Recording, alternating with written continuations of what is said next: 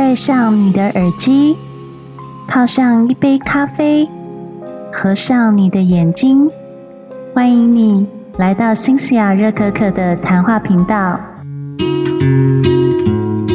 晚安，各位听众，大家好，欢迎回到新西亚热可可的谈话频道。现在是礼拜六早上八点左右。那我为什么那么早起来录音呢？因为我实在是迫不及待想要跟大家分享这本书啦。不过在讲这本书之前呢，我想要先呼吁大家，我有几个平台。我的平台有在 YouTube、Google Podcast、Apple Podcast、Spotify、KKBox、SoundOut、First Story 这几个平台都有播送。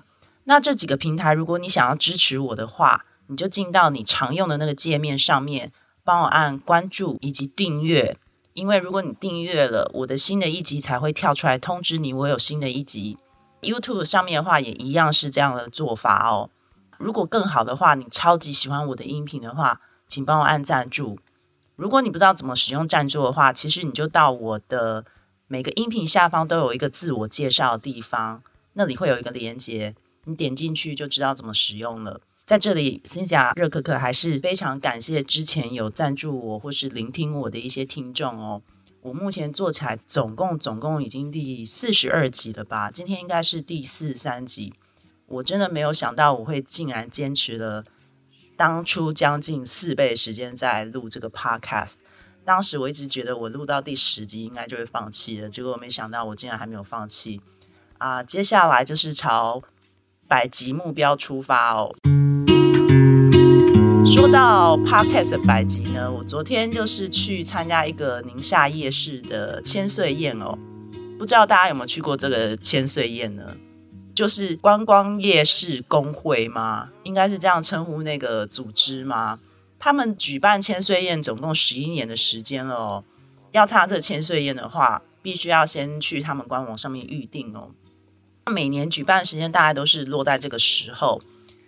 上面会提供下夜市二十道的特色小吃，一桌大概十个人。我的朋友总共订了两桌吧，都是美丽的妹子，大家不要太羡慕我。这二十道呢，就包含像是蚵仔煎啊、臭豆腐啊、大肠包小肠啊、排骨酥汤啊等等等的，都非常好吃。除了其中有一道我真的觉得难吃到爆，但我真的不能透露，因为。毕竟人家要做生意，我也不能挡人家财路哦。让我觉得 CP 值最高就是一个人只有三百五十块钱，你就可以吃了足足二十道不同的特色料理。你说是不是真的很划算呢？当然，如果你是一个 fine dining 的爱好者，maybe 你会觉得 so what？我不是很喜欢吃这样子的街头料理。如果你有一天带外国人来品尝台湾特色料理的话，参加这样千岁宴，可以一次让他品尝二十种不同的台湾特色料理，我觉得倒是挺不错的一个介绍我们台湾食物的一个好方法哦。当然，宁夏夜市他会举办这样的东西，也是为了想要跟外国观光客去做推广啦。我相信是这个样子。昨天其实也是非常热闹，就是六桌就全部都是坐满的。大家都非常的热络，我们就是那两桌的一个主揪人呢，还带大家做团康活动，然后其实玩的还蛮开心的。所以昨天离开的时候，大家已经是晚上十点左右。千岁宴大概都是七点左右开桌啦。不过我那两桌的朋友都是陆陆续续的到来，说是朋友也，我也其实只认识一个，其他都是我新认识的朋友哦。好，anyway，这都是题外话了。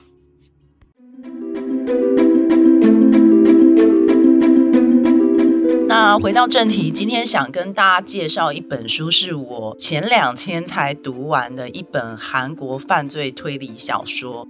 其实我读完之后，我觉得它没有什么犯罪，也没有什么推理，但是它的确非常的悬疑，而且我看完之后，整个有一种哇，好像在抽丝剥茧一样的感觉哦。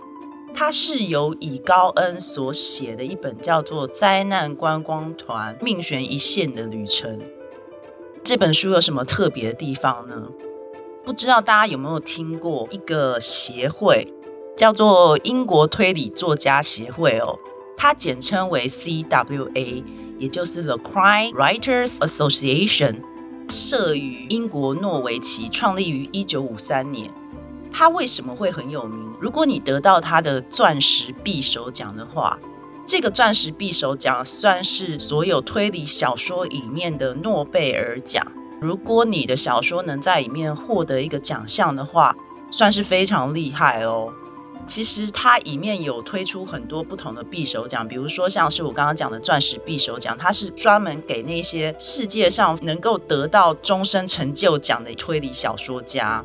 它还有一个叫什么金匕首奖啊、铁匕首奖啊，然后什么国际匕首奖等等等的，其实就针对推理小说这个领域上面，因为有越来越多国际参与者，所以他可能就因为想要让这些人也有表现的机会，所以他就有各种不同的奖项哦。但是就是想跟大家解释一下这个匕首奖的来由是什么。这个南韩作家以高恩呢，他本身是什么样的背景？本身其实，在韩国已经算是得奖小天后了。她是一九八零年生于首尔，一九八零年的话，其实只比我小一岁，人家就已经是作家，我在这里耍废哦。她是文艺创作系毕业的，她陆续在二零零三年开始呢，她就获得不同的文学奖。那这本《灾难观光团》在二零二零年呢？就一举获得英国犯罪作家协会的翻译匕首大奖哦，是韩国第一位获得这个奖项的第一个人。不过呢，你也知道韩国人就非常浮夸，他们就把他说为是亚洲国家的第一人哦。但事实上，这个奖项在很久很久以前就有一个就是以色列的作家有获得这个匕首奖，所以他其实并不是亚洲第一人。但是他的确是韩国第一个获得这样奖项的人。Maybe 你知道行销策略上面就是故意把它夸大，让大家很想去买这本书。我并没有贬义的意思，我觉得这本书非常值得你去花钱购买。再来，他在今年的时候，他又入围了都柏林文学奖，获得这样的奖项是非常非常殊荣的一件事情，而且以他的年纪来讲。他获得这些奖项算是非常年轻的。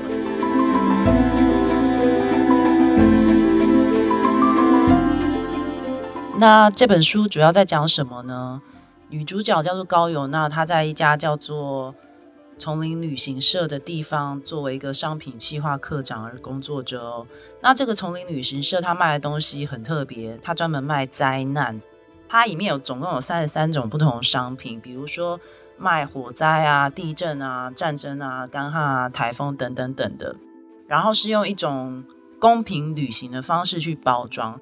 所谓公平旅行，就是你去体验当地的一些人文啊、教育，还有用一些环保地球概念去体会这整个旅程，而不是只是单纯的观光 shopping 哦。其实实际上在台湾也有这样子的公平旅程的旅游哦。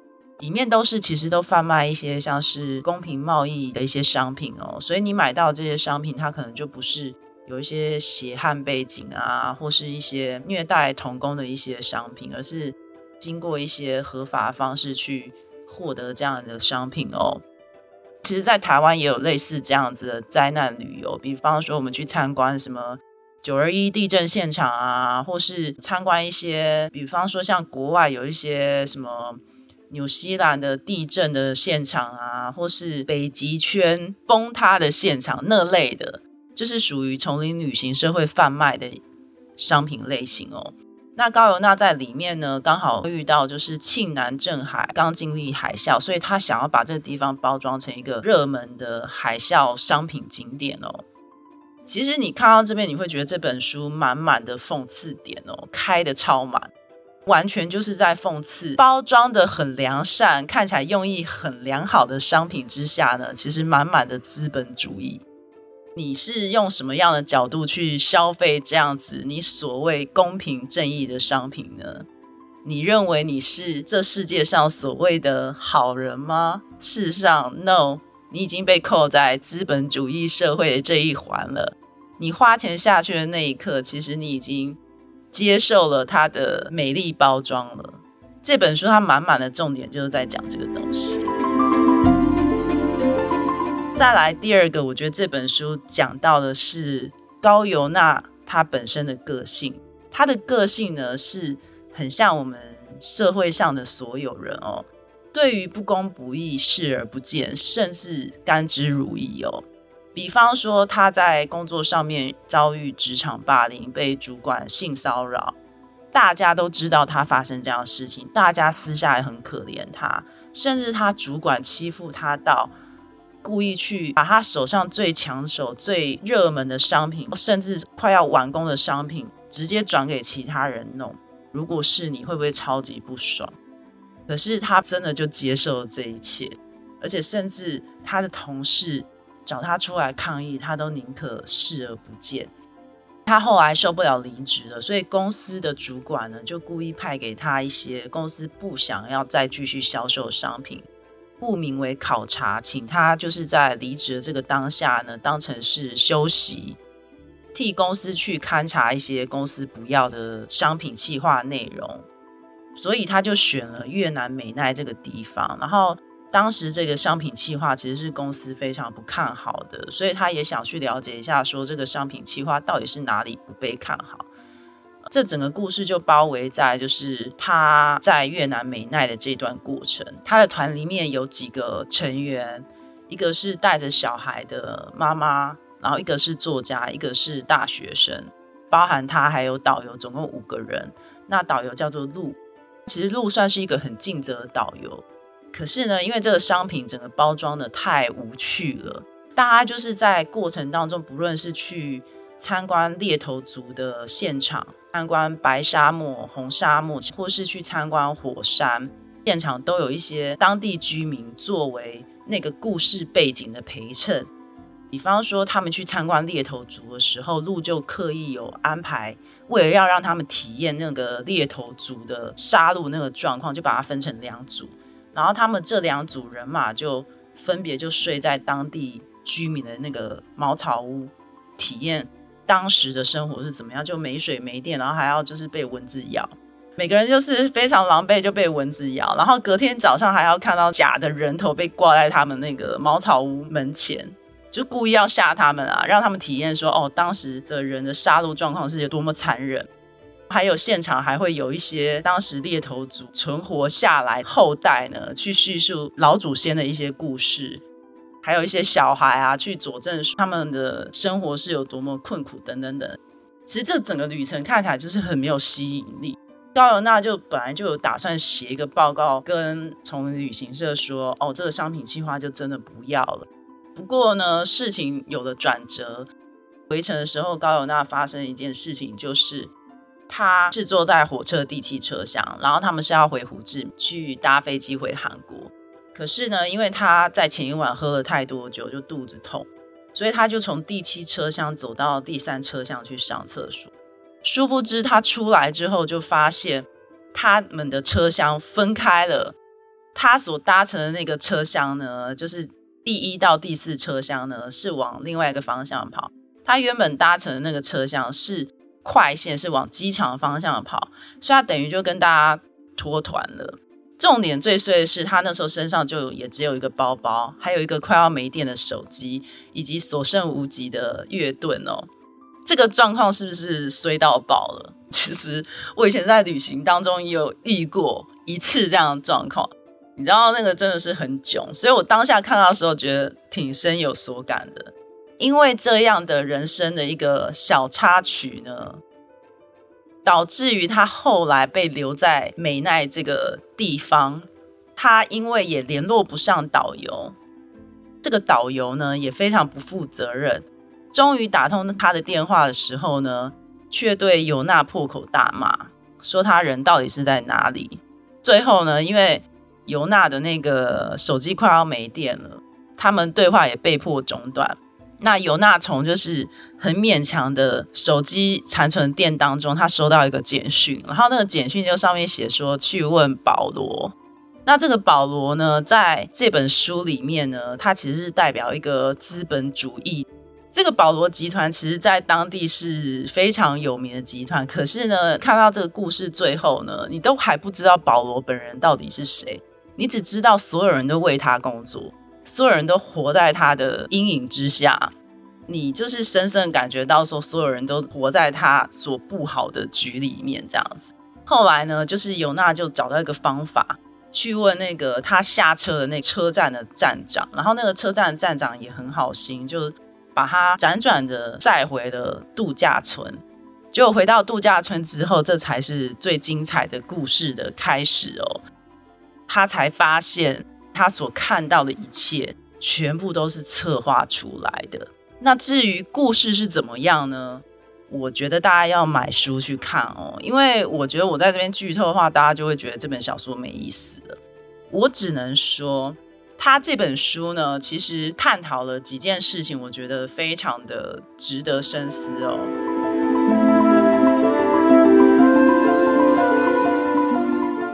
首先，我感觉到这本故事是在讲几个核心哦。第一个是你有没有思考过一件事情？如果有一份工作是需要你杀死人的，你会做吗？大家一定会说 “no”，我并不想杀死人。可是假设你不得不杀死人呢？这本书他在探讨一件事，就是说你活在资本社会这个巨轮之下，有些事情你不得不为之，因为你被逼着要做这件事情。书中有一些隐喻法。刚刚讲的那个庞大的骗局当中呢，里面有些人被称为鳄鱼，里面有些人被称为女人一号、二号、三号，有些人被称为男人一号、二号、三号，甚至后来尤娜他自以为他摆脱了这个资本主义的漩涡，他摆脱那个保罗集团的眼线，结果他最后也成为鳄鱼七十五号。如果今天有一个非常优渥的条件摆在你面前，你愿意杀人吗？而且这个当下你是完全没有任何选择，你会选择杀死一个人吗？甚至你会选择牺牲少数成全多数吗？这是这本书里面我觉得一个很值得深思的问题。你觉得大部分的人会怎么做选择呢？其实我自己在职场上面，我会感觉公司在运作的时候，其实也多数是倾向于，如果这件事情是成本比较低的话，或是这件事情其实只有少数人被牺牲的话，大部分人都会选择牺牲少数人，成就多数人嘛，因为这是一个值得遵循的守则。就像我之前在讲《仁慈》这本书里面有讲到电极实验哦。为什么大家会选择继续电极呢？那背后的原因是因为大部分的人其实都想要成就实验成功这件事情，所以大家还是会忍痛选择去残杀别人。可是并不代表他们真的想要残杀那个人。在这个社会运作之下，你又不得不而为之，这是比较悲哀的一点哦。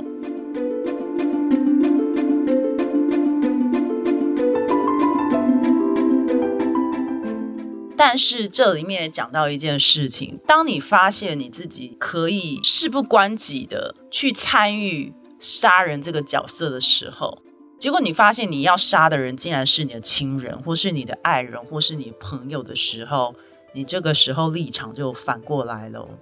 我觉得这里也很讽刺，因为我觉得这里就好像在讲一些很喜欢看嗜血事件的消费者跟乐听众。我们都发现，这世界上很喜欢用夸张的，或是很悲观的、很耸动的事情来去包装一个新闻事件本身。比方来讲，俄乌战争好了，大家就是把俄罗斯包装的很邪恶，乌克兰包装的很可怜，然后有一个坏蛋正在欺负弱者，所以全世界都要谴责俄罗斯。虽然我不知道真相是什么，但事实上这样包装会。吸引很多消费者，或是吸引很多乐听众去观看这则新闻，去了解这则新闻，甚至进而产生行动去帮助那个弱者。现实社会中也是一样，如果你越把整个事件包装的越夸张，越符合消费者的嗜血胃口，越能够引起 eye catching 的这样子的事件的时候，其实消费者是会买单的。即使他自己正不自觉的走入参与杀人的这个圈套里面，我在看《仁慈》这本书，甚至在看这本书的时候，我都有深深感觉，就是当你以为你在做善事的时候，其实你殊不知，其实正拿着绳子正在勒着另外一个可怜人的脖子，而大家也是对于这件事情漠不关心。可是当大家发现那个头竟然是自己亲人或是朋友的时候，那个时候大部分人都会选择回到良善的自己。所以尤娜在里面也出现了这样的状况哦，她在里面爱上了一个美奈人。可是他后来发现，那个人会因为这整场骗局陷入一个危险的时候，他后来就选择放弃这个整个计划，甚至放弃成为那个杀手之一哦。结果这个选择反而害到了他自己，让他自己消失在这个资本主义庞大的漩涡当中。这也反讽了现代所有人为什么大家都选择默不吭声。因为大家都知道结果有可能是害死自己，却又不能眼睁睁看着自己的亲人或朋友被自己害到，这就是里面讲到人性很矛盾的一点。这也是我觉得这本书很值得探讨一个看点。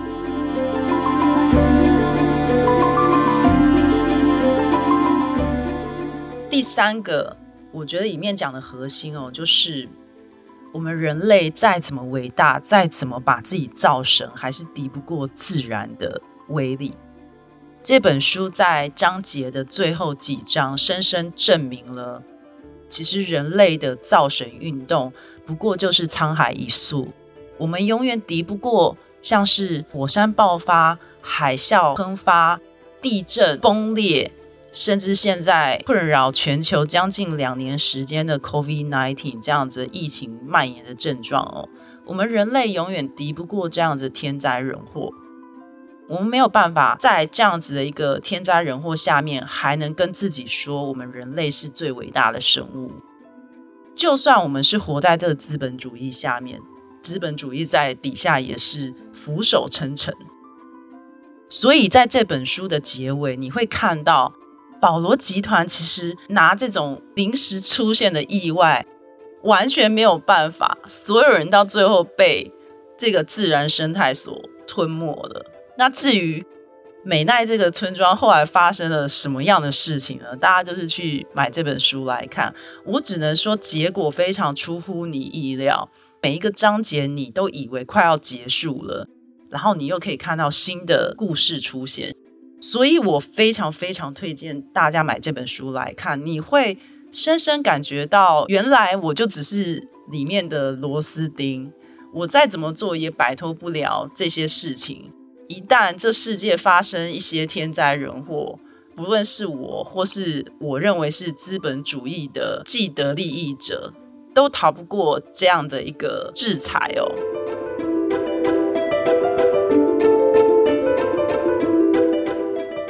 其实我在看这本书的时候，我有一种感叹。我觉得其实台湾作家是绝对有办法写出这样的书，而且甚至会表现比这位作者还要好。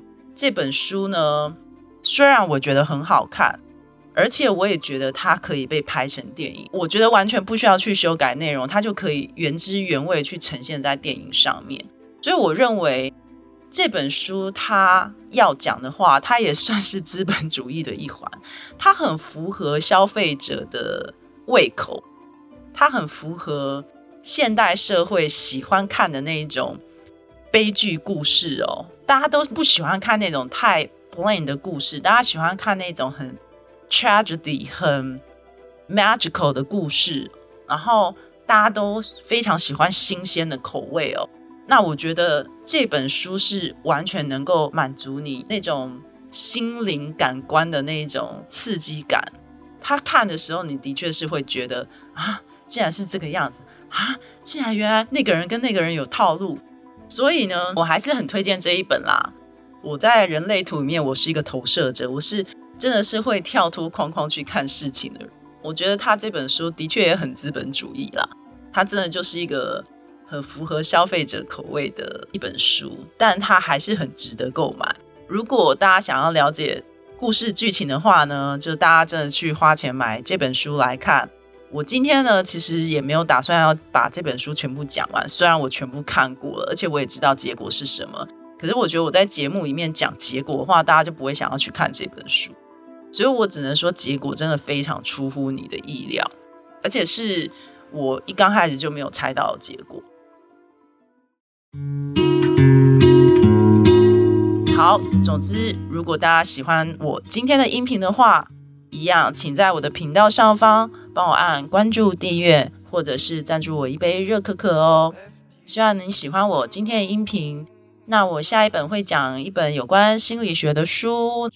我最近 IG 线动上面有宣传我四月份会讲的一些新书，像是啊，不是新书啦，其实是历史非常悠久的书，叫做《兰花贼》。因为他最近出了那个二十周年的新书封，我觉得超级超级美的。他用莫兰迪色作为衬底，我实在是太爱那个颜色了，太优雅了。下个月还会讲一本财经的书，叫做《小狗钱钱》，我觉得这个也是很多人看过书，可是。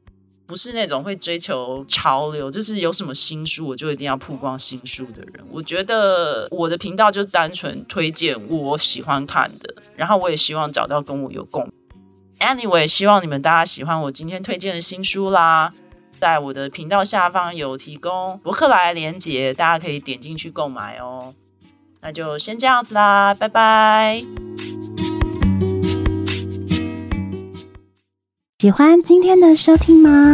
欢迎你在新西亚热可可频道上方按订阅、关注或是赞助我一杯热可可。如果有新的节目，就会及时通知你哦。让我们下集见，拜拜。